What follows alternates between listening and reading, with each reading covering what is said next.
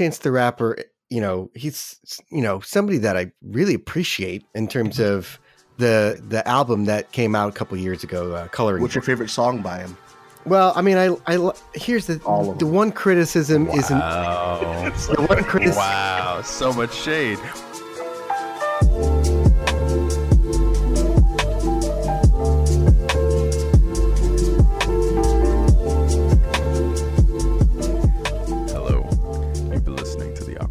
Podcast, and you're listening again. I'm your host Josh, and even though you just turned this podcast on, this is the second or third time because my co-host likes the sound of his own voice. Tell him, Steve. I accidentally had the monitor setting on, and it was just replaying in my.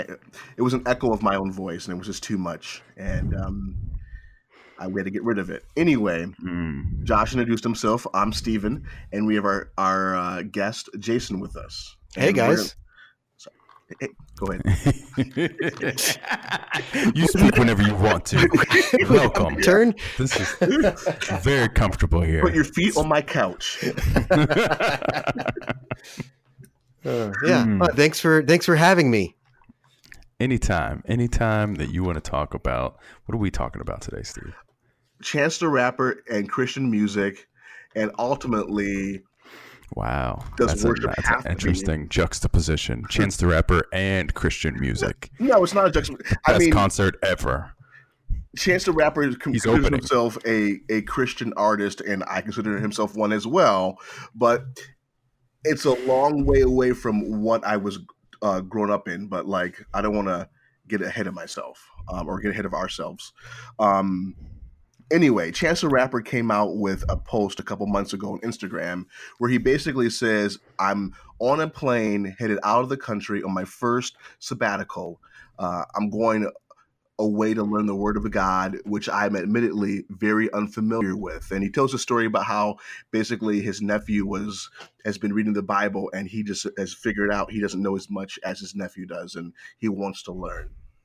And I think that's amazing, because I mean, anytime you get a chance to grow in knowledge and learn, it's a great thing. And I resonate with that because I was there with him at one time too, where I wanted to be a pastor. Also shown up by your nephew. Also shown up. Yes. My 2-year-old nephew was, oh man. Yeah. Shamed you. But what about Deuteronomy, Uncle Steve? Yeah. You can't talk yet, but yeah, it was embarrassing. That look. Tell me about Balaam and his donkey. Tell me that story. But I think we've all been part of the Christian subculture, especially the 1990s, which I will argue was the best time of Christian music culture as well. Heavy focus on Jonah and the whale, not so much Balaam and his donkey. Jonah and the whale, though, huge. Yes, I'm not sure. Idiot in the police. Mm-hmm. But I don't know. I guess here's my question for you: is it an overreaction for me to be concern for Chance the Rapper as he's going to be reading and then reading these books, gathering these different influencers around him, and he has such a position of authority and music and such a base. Is it okay for me to be concerned that it may ruin that art that he's already created? I don't think so. I think I guess at this point, a lot of influencers, if you will, seem to be influencing people. But I think you see it in the Fire Festival that went awry. That that Instagram, this is going to be new, so hip and awesome. And then it turned out not to be. I think you're seeing the internet come of age to a point where just because it's free or just because this is the new word from someone, it's not being taken at face value. I would think of it more like Think of it more like Silicon Valley, the show from HBO, right? Like you have the yoga, you know, the hip place, the Indian character who plays like a shaman, and he gives advice to the CEO, and really the CEO in every scene is just doing what he wants to anyway. He's just looking for. Yeah. Himself. It's I wouldn't be worried about the influencers. Like, here's what the Bible really says. Like, yeah, you're right. You're so right. I am right. You know, I find this interesting. Number one, Chance the Rapper. You know, he's somebody that I really appreciate in terms of the album that came out a couple of years ago, Coloring. What's your favorite song by him? Well, I mean, here's the one criticism. Wow, so much shade. Well, welcome. Be our guest. Be our guest, Jason. Really like blessings. I really like blessings a lot. But one of my criticisms would be that, you know, there is sort of this repetitive like style through most of the album, and that's okay. That's a choice that they make, but I think that's Grammy award-winning choice. Yeah, I think it's phenomenal, and that encouraged me to listen to the album many times. Actually, at the when they won the Grammy, and I thought it was great. But here's the point: even in that album, he speaks to where faith has been important to him already, but it didn't diminish from the intensity of the points he was trying to make about how difficult life, in his hood or his growing up was, right? So that was still a big part of that story, despite the fact that he was also reflecting on blessings. And what I found interesting about the post that, we're referring to in terms of his sabbatical and wanting to read the Bible was that he was saying how he wants to be able to get up to speed on the Word of God so that he could, help his nephew have the knowledge and tools to F y'all up. Right. Yeah. So even in that moment, I think there's this sort of over the top Christianese. He's not fallen to that. I'm not necessarily worried that this is going to be a change for him because he's going on sabbatical to read up a little.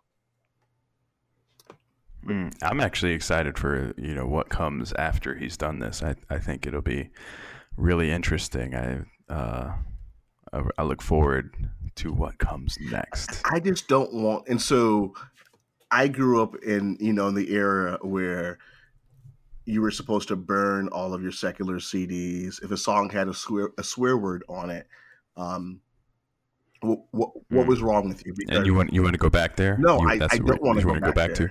I don't want to go back there at all. But I don't know. I think, and again, we all went to Liberty University where we see this power grab sometimes of this. I'm an authority. Enforced piety. Yeah. Enforced piety. Enforced politics and all these enforcement. It used to be done by inquisitions. Right. And now it's done by shame and power. There is an effect that I think has, from a Christian standpoint, when I remember growing up, was that anytime there was an artist who kind of gave a nod to Christianity, we wanted to adopt that person as our sort of champion, and or if we had a Christian artist who crossed over into mainstream, like Jars of Clay. MxPx. Yeah, like we were so proud of them, and we were like, listen, everybody, this is it. We finally made it as respected and in the industry overall. So I think that kind of plays a big part in our makeup for having gone through that in the 90s and 2000s. Yeah. I think after the Evanescence, I was hoping that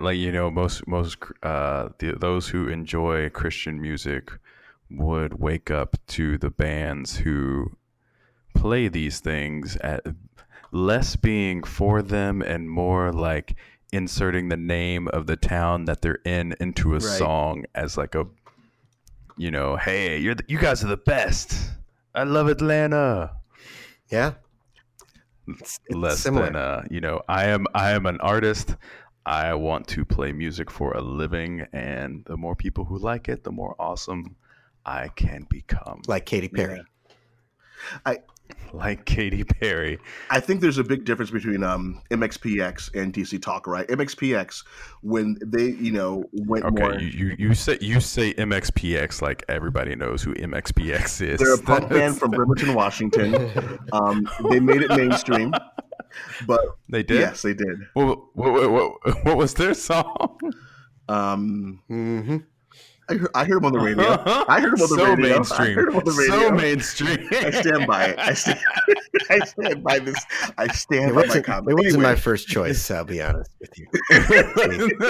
Come back to Jars of Clay. You know, at least you can name the song, the crossover hit. Wow. There were a couple songs, you know. In fact, no, I'll tell you this. You haven't seen a church band make it like this since Ray Charles. I think. Well, so this funny with MXPX, and maybe this is emblazoned in my mind, is when they went more mainstream. Someone said, "Be careful, you're going to go, you know, roam away like the buffalo did," and they named their city like "Going the Way of the Buffalo" or "Roaming the Way of the Buffalo," as sort of a little poke in that person's eye of like, you know, we'll do what we want. Sure, there may have been other bands I could have picked. Oh, how about Switchfoot? Yeah. Yep. Yeah. Switchfoot. Okay. For sure. That's better. Okay. That's better. That's it. Not. Yeah. Meant to Live. If I have to dig back into my brain to try and find what you mentioned, I need a connection. Okay. Well, before we move to our next one, I do have a lighthearted question I wanted to ask. Name a handful of your most nostalgic Christian music memories, moments, or bands. Something that remind, you know, of the epic greatness of Christian music. Best concert. Epic greatness. Epic greatness? I feel like you're making the task a little too hard. A little too hard. Sorry. Maybe quintessential was the word you were looking for. Yeah. Yes. It wasn't phrased well. Epic greatness. My bad. Well, I mean, epic greatness. I feel like you have to say Jesus Walks, Kanye West, but that. Come now. On. First of all, is that even 90s? Is it 90s? I'm talking about 90s Christian music. Yeah, I'm pretty sure I was in high school. You know what? Jesus Walks. I'm glad we have the thing called the internet in front of us. Yeah, I don't remember. You know what? Let's not look it up. Let me be wrong forever. Can I just have that to be wrong forever? I miss those days. That's what I want to go back to. You know what happened when people were just wrong? Well, you know, going back to the 90s, I was a big fan of Jars of Clay and Third Day. Like, how corny now when I think back a bit, but I had all the albums and I went to the shows. I was on the radio, C91 at Liberty University, and I played those albums as much as they would let me. That's right. You were a DJ. Yes. Yeah. I was on the air from the campus. It was a building that no longer exists, attached to the back of DeMoss, and we had a radio station, 100 watts or something like that, so just enough to cover the town. And I used to play all those tracks and a whole bunch that I can't even remember anymore, but those were two of my favorites. You know, I'll correct myself. Kanye, I was in college. Yes, it came out in 2003. I was in college. Sixth best song of 2004 by Village Voices, Paz and Jop. What Christian artist is that? No, I don't. It's not. So I think for me, I think my best concert. Paz and Jop. My best concert was Supertones. Oh yeah. And POD. Man. POD. Wow. I feel like ska is now a genre that is unto itself. waiting to come back. It'll come back again. I say maybe 5-6 years. I heard a song on the radio recently that had ska influences to it, but I don't remember what it was. I kind of forgot about it already. I don't remember any songs on the radio these days. I feel like it's going to come back once things can get happy again. And I feel like the mood of our country right now is not really happy. It's when we're ready to dance. Mm-hmm. Yeah. You know, we're not really ready to dance now. We're like still debating on, you know, should we put the children in the cages or not put the children in the cages? Yeah, you got to dance. I don't know. You have to shuffle. Let's build the wall. Should people get paid this week, or like should we just like make them work anyway? Without, I don't know. What do you think? I want to dance to ska music. What are you talking about? Okay. I do have a question. I don't think that's the reaction. Yeah, you're right. AOC is going to leave a ska chain. So what of, have you guys heard of Goldie Hook? Man. No. Yes. No. Rock? I now miss ska. I want to see the return of ska now. I want to be happy again. Okay, Five Iron Frenzy. All wait for the return of ska. Five Iron Frenzy. Please say you heard of Five Iron Frenzy. Yes. Okay. Cross movement. Let's get some rap. Grits. All these classics. Yes. Okay. So okay. Oh, this is my perfect thing. Speaking of Christian rap, Lecrae. Lecrae is someone who had this great fan base, this great evangelical fan base, and then started saying Black history is bigger and more than what's going on out there, and his Christian fan base left him. You know, he posted on the 4th of July, Black slaves. I feel like saying Christian fan base maybe too generic a term. I think you might need to like hone in on who exactly left. Like, was it his Christian fan base that left? Because I don't think that's exactly what happened. White people. Do you want to clarify? White people who listened to his music left him and said things like, in the name of Jesus. You used to be about the gospel, but now you're about politics and things like that. And I can't abide. Like, I never heard. I can't abide. I never heard such a spiritual diss. I'm paraphrasing. No, man. Person, whatever. Hot fire. Right. We can't abide anymore. We used to be all about the abiding, and now. Yeah. I've certainly heard Lecrae music and enjoyed it, but I can't name any of his songs, but. I'm not surprised. The thing is when it comes to when someone says something that you don't agree with, and then at that moment you decide you can no longer listen to that person's music or associate yourself as a fan at all because of one thing that you might slightly disagree with, then that's on you. You have no self-esteem, I think, or self-confidence. You have your own problems. And I think that's true for a lot of people.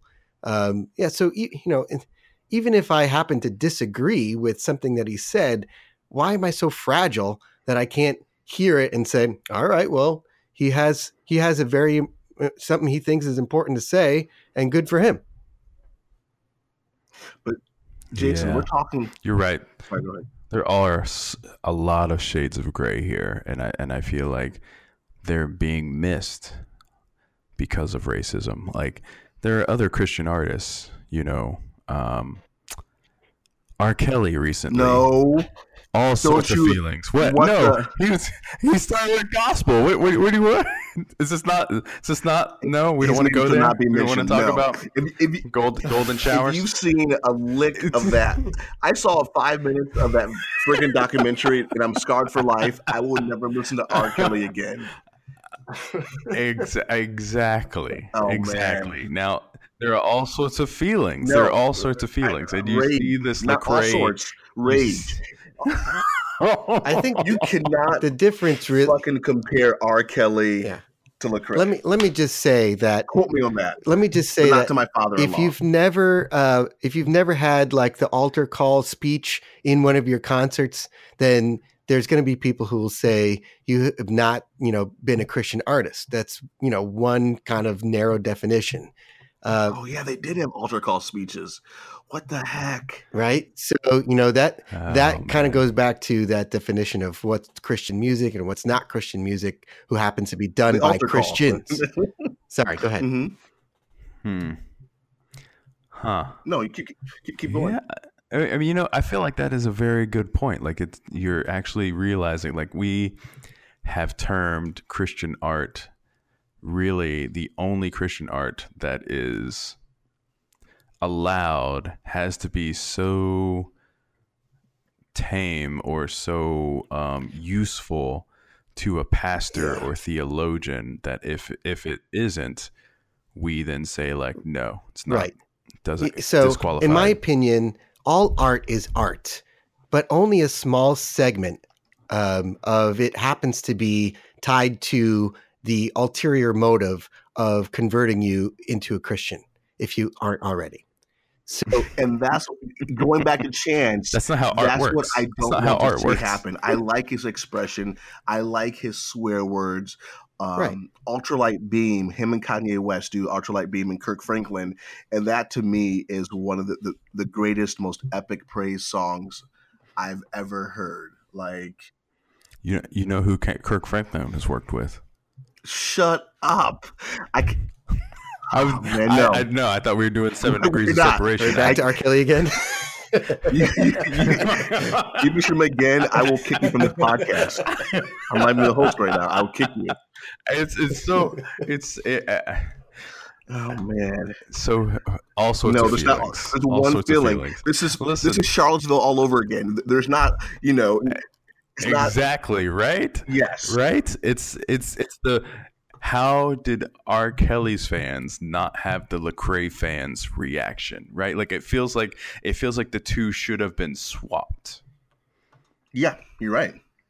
But that's the danger. And going back to, I'm going to beat this horse till it's really dead. Going back to Chance the Rapper. No, Chance the Rapper. Oh, okay. The influencers that could influence him. I worry deep down, only because I was influenced this way, so it's kind of a personal way thing. The influencers that could influence him could get him thinking, like, you know, if I'm not doing the altar call, if I'm not saying this, doing that, then I'm not Christian enough, you know. And I'm not. Again, read the Bible, learn it, learn history. Hopefully, you know, get to the point where you can also deconstruct your faith and grow in it, but. But yeah, but don't read the, you know, don't find this fast track evangelical way of understanding God and then saying, I got it figured out because I have all these fans that tell me I know God and I know what I'm doing. So Chance, if you're listening, what we're saying is let art be art. Yes. A-R-T. Yeah. Yes. Okay. See, I guess I don't have that same fear or concern because I feel like if he does that, it will change his art and it won't connect. And if you are an artist and you make art that doesn't connect with people, you'll just fade. True. I like to think that Chance and I are kindred spirits who think similarly. So we'll see. We'll see. Living vicariously. Yes. Yeah, you revealed a lot more to us than we expected right there. What do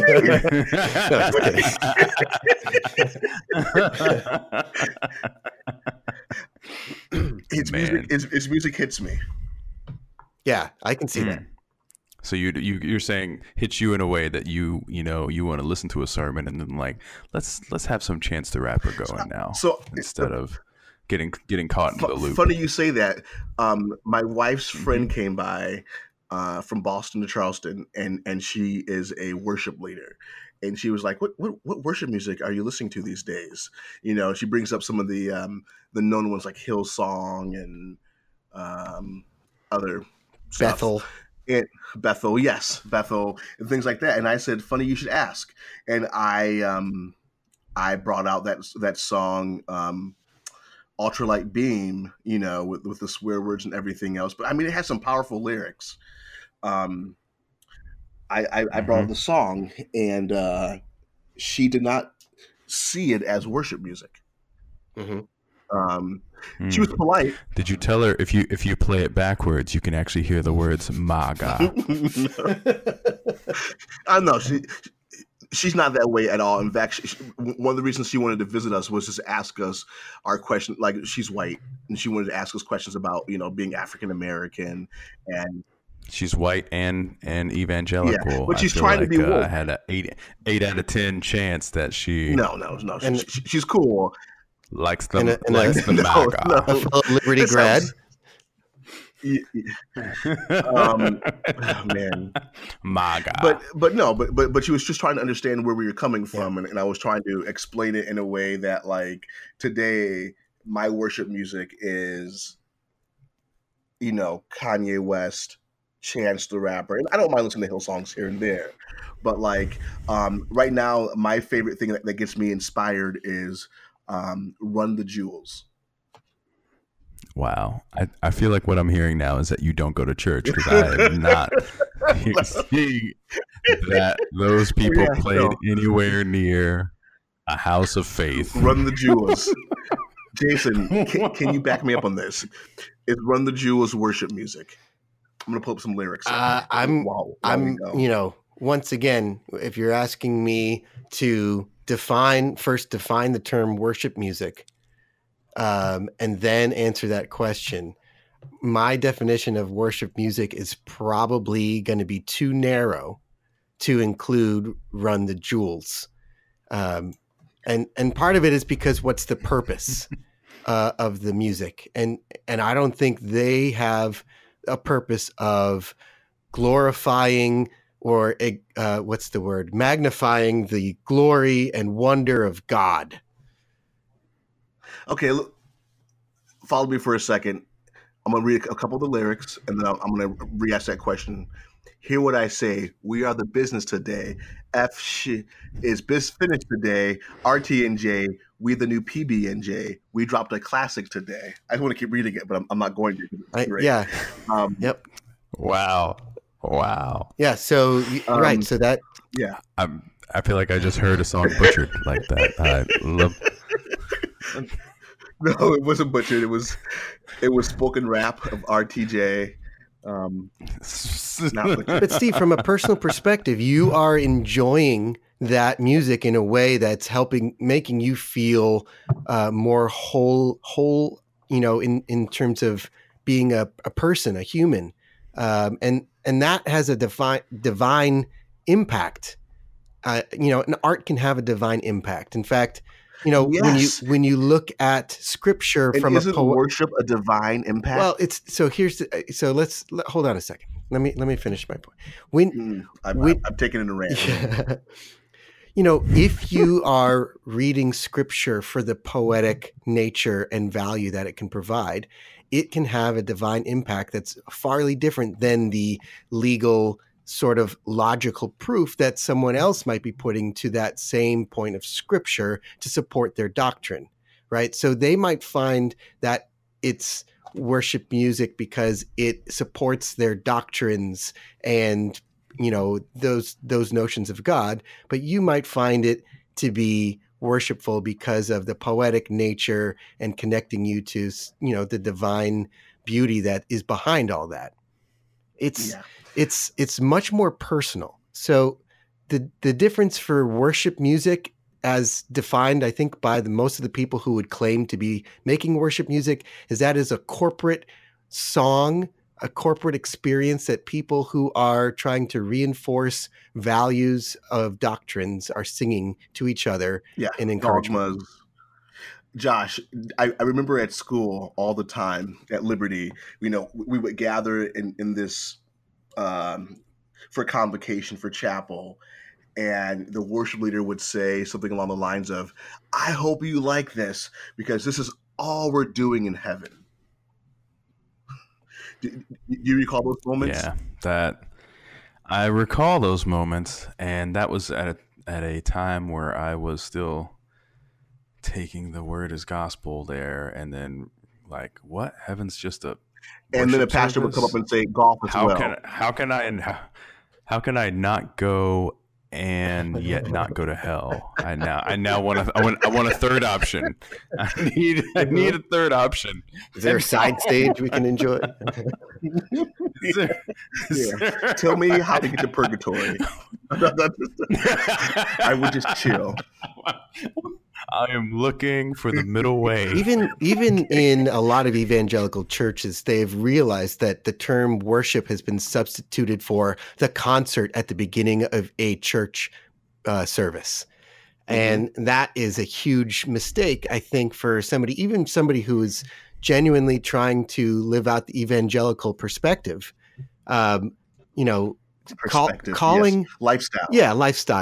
Calling the music at the beginning worship is missing the true depth of the term. And honestly, most churches in this evangelical paradigm perspective have turned their services into a mini concert because that's what gets people in the door. Yeah, some people enjoy that. I enjoy the teaching, actually, when it's good teaching. So you're saying market forces have changed the definition of worship when you have people who've made careers on leading worship. Yeah. It's not a career. I mean, there's some biblical. I mean, your career is concert performer, by the way. It's not worship leader. Oh, man. Wow! Oh man! I like how you went tactful to like truth bomb. Well, I mean, be honest, right? If you're, just say you're a worship leader, but you don't have the amazing outfit on, and your hair isn't done well, and you don't show emotion from the stage, and you don't sort of perform the song at the top level of performance, how do you do when it comes to being a worship leader? Are you a professional or not? That's fair. I'm not arguing. I'm just. I like this, Jason. Took me a while to warm up, I guess. The point is. Man. Yeah. If you're honestly leading worship, in my opinion, all you're doing is being a person who is worshiping and not being a concert leader. It's two different skills altogether. What if when I'm singing masterfully, I say, may I decrease and he increase, he being Jesus? Then if you're doing that, then get off the stage, right? Get off the stage and go somewhere else and do that, because worship is personal. I'm going to do that. I'm going to maybe clap in the back. Okay. Let me go back to what I've been worshiping to lately, because you got to hear a handful of these lyrics. I'm not off the floor. So I'm now back on the horse. It's alive again. So this is from Ultralight Beam. Deliver us peace. Deliver us loving. We know we need it. Pray for Paris. Pay for the parents. This is a God dream. But this is the part that really hits me. I'm trying to keep my faith, but I'm looking for more. Somewhere I can feel safe. And in the holy war, I'm trying to keep my faith, you know. And then it goes on and on. It's great. Like it hits me in a way that only a handful of other worship songs hit me, like maybe Come Thou Fount or something on occasion. I love it when you say that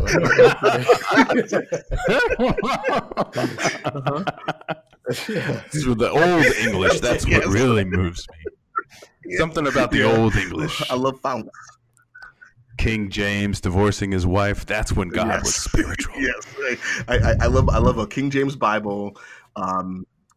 Songs written in the 1600s, and no, I don't. I mean, so I also like the song Oceans, partially because I don't go to church as often, so it's not overplayed for me.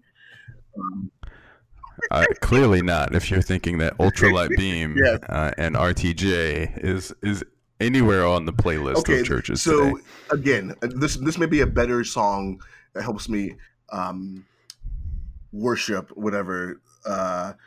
This one by Run the Jewels is called "Report to the Shareholders, Kill Your Masters."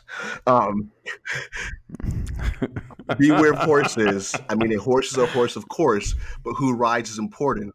sitting high with a uniform, barking orders, demanding order. I'm scared that I talk too much about what's going on. I think I got to get away with this. They might drag me away for this, put me in a cage for this. I might pay for this. And so I like a little bit of this where he's talking about how, like, you know, beware of those that command power, that are telling you what to do, and it may put your life in danger. It's like he's basically talking from the perspective of John the Baptist or someone like that. Wow. Like that. Balaam. And now we're back full circle to Balaam's donkey. It's a good story, kids. Balaam's donkey. So yeah, so I don't know. I mean, some people are just an ass. Real morals. Well, I think we've solved it. So I'm glad you guys don't share my. No, Steve, I will come in and I will say I think there is something prophetic to Run the Jewels, prophetic worship in a way that we don't like to study the prophets. When we study the prophets, we study them in a way of like, this is the word of the Lord that came to these men. Yeah. And we ignore the circumstance of like, oh, and by the way, when they said this, everybody just like, will you shut the fuck up, Elijah? No. Please. Well, like, these are people who did not, you know, yes, they were brought before kings, only like, I guess almost like, you know, like book writers or consultants, like only once what they say actually trends and like, oh, turns out they were right. We'll bring them here. Let's get the book tour going. That was more the life of a prophet than what you usually hear, which is almost you can see it done in the life of MLK. I think you see churches now every MLK day, like, let's go ahead and say something nice. By the way, when he was alive, we could not care less. Like, we didn't do anything. In fact, we were kind of annoyed with his existence. And then he started talking about poor people, and that's when we knew we had to kill this nigga. Yeah. I mean, so going back to the Bible, right? Like, it's sort of revisionist history. Sodom and Gomorrah are blown up for not being generous with their wealth, not being kind, overlooking the poor. But the evangelical perspective is they had gay people. And it's frustrating. Or, you know, or the book of Jonah. In Jonah, the main focus is, can you forgive Nineveh, this destroyer and pillager and raper of nations? Because God's forgiving them. Can Israel forgive them? And instead we're like, isn't it cool that a great big fish swallowed Jonah? Like, God's great. He lived 3 days inside the fish. And if you don't believe that he lived 3 days inside the fish, then maybe you're not Christian. Then prepare to die, because I'm going all the way on this hill. Then maybe you're not Christian, but if you can't learn to forgive those who have hurt you and wronged your neighbors, that's okay. And that's the main impetus of the story is, can you love those who have wronged you? Period. Well, I think the story has been translated into a story that people who love order will hear easily, which is Jonah didn't do what he was told. He was told to go, and he tried not to. See what happens. See what happens when you go against the order of the Lord. Well, this has been good, guys. I've enjoyed every moment of this, and. Me too. I've enjoyed it too. I like the Nineveh. I enjoyed it more. I like I would want to say, when you mentioned that Abraham story of, you know, Lot and his wife, I wish that it was put forward more often, that, you know, we kind of gloss over Abraham's gambit, where, you know, him and the Lord says, I'm going to destroy this city. And Abraham says, what if I can find some righteous men? And the Lord says, oh, then I wouldn't do it then. Absolutely. Where are they? Okay. Hold on, Lord. How about three, Lord? How about three? Sure thing. Yeah, no. Yeah, absolutely. At three, I would not destroy this city. Where are they? Okay, Lord. Can you please just save my nephew? That's all I want, really. Just get my nephew out, please. That's good. Please. Yeah, I mean, Abraham. That's good. Yeah, that's part of this. It's good. It's good. It's part of the story too. The story that you will not hear from the pulpit. No, we have, and again, I mean, I guess we can circle back and end with this. I think the end thing here is beware of people telling you a narrow narrative that fits their worldview, and oftentimes politics and nationalism and all of that. And Chance, as one kindred spirit to another, just be careful. Study well. Be careful.